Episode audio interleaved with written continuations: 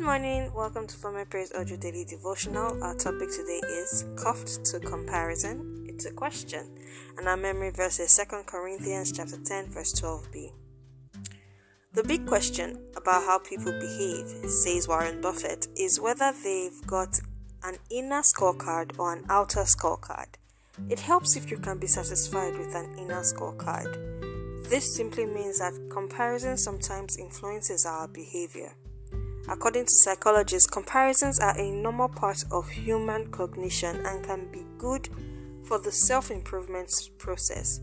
When we compare ourselves to others, we get information about what we want and where we want to be, and we get feedback on how we measure up.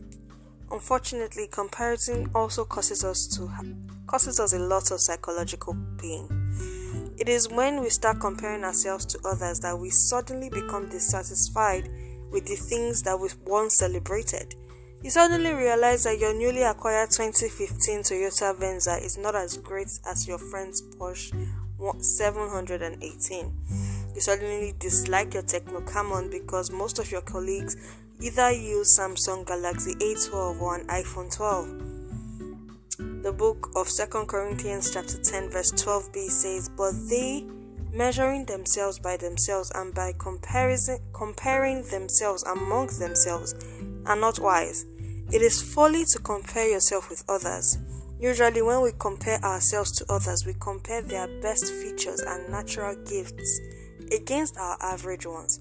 Also, we ignorantly compare the behind the scenes of our lives with someone else's carefully crafted Insta post or tweet. For most of us, we were little. When, for most of us, when we were little, our parents compared us to our siblings and even our neighbor's kid, who seemed gentle. But there came a point in life when we stopped that compare when they stopped that comparison because they realized that the grass is not always greener on the other side. It gets greener by your nurturing, not constant comparisons. Beloved, if you are going to live a genuinely happy life, unleash your unique gifts. You simply can't keep comparing yourself to others. Everyone has their unique path in life, and your path even though it is not as glamorous as theirs, is equally important. Embrace your journey, celebrate yourself along the way, draw inspiration from those that have gone ahead of you, and keep moving cheerfully. Let us pray. Dear Lord, we thank you for this wonderful word. Thank you for revealing the folly in comparison to us. Forgive us for all our comparing. Forgive us for comparing our planting season with someone else's harvest.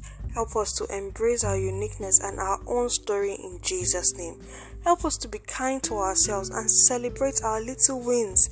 Help us to be long to be lifelong learners who keep improving ourselves without foolish comparisons in Jesus Christ's name. Amen.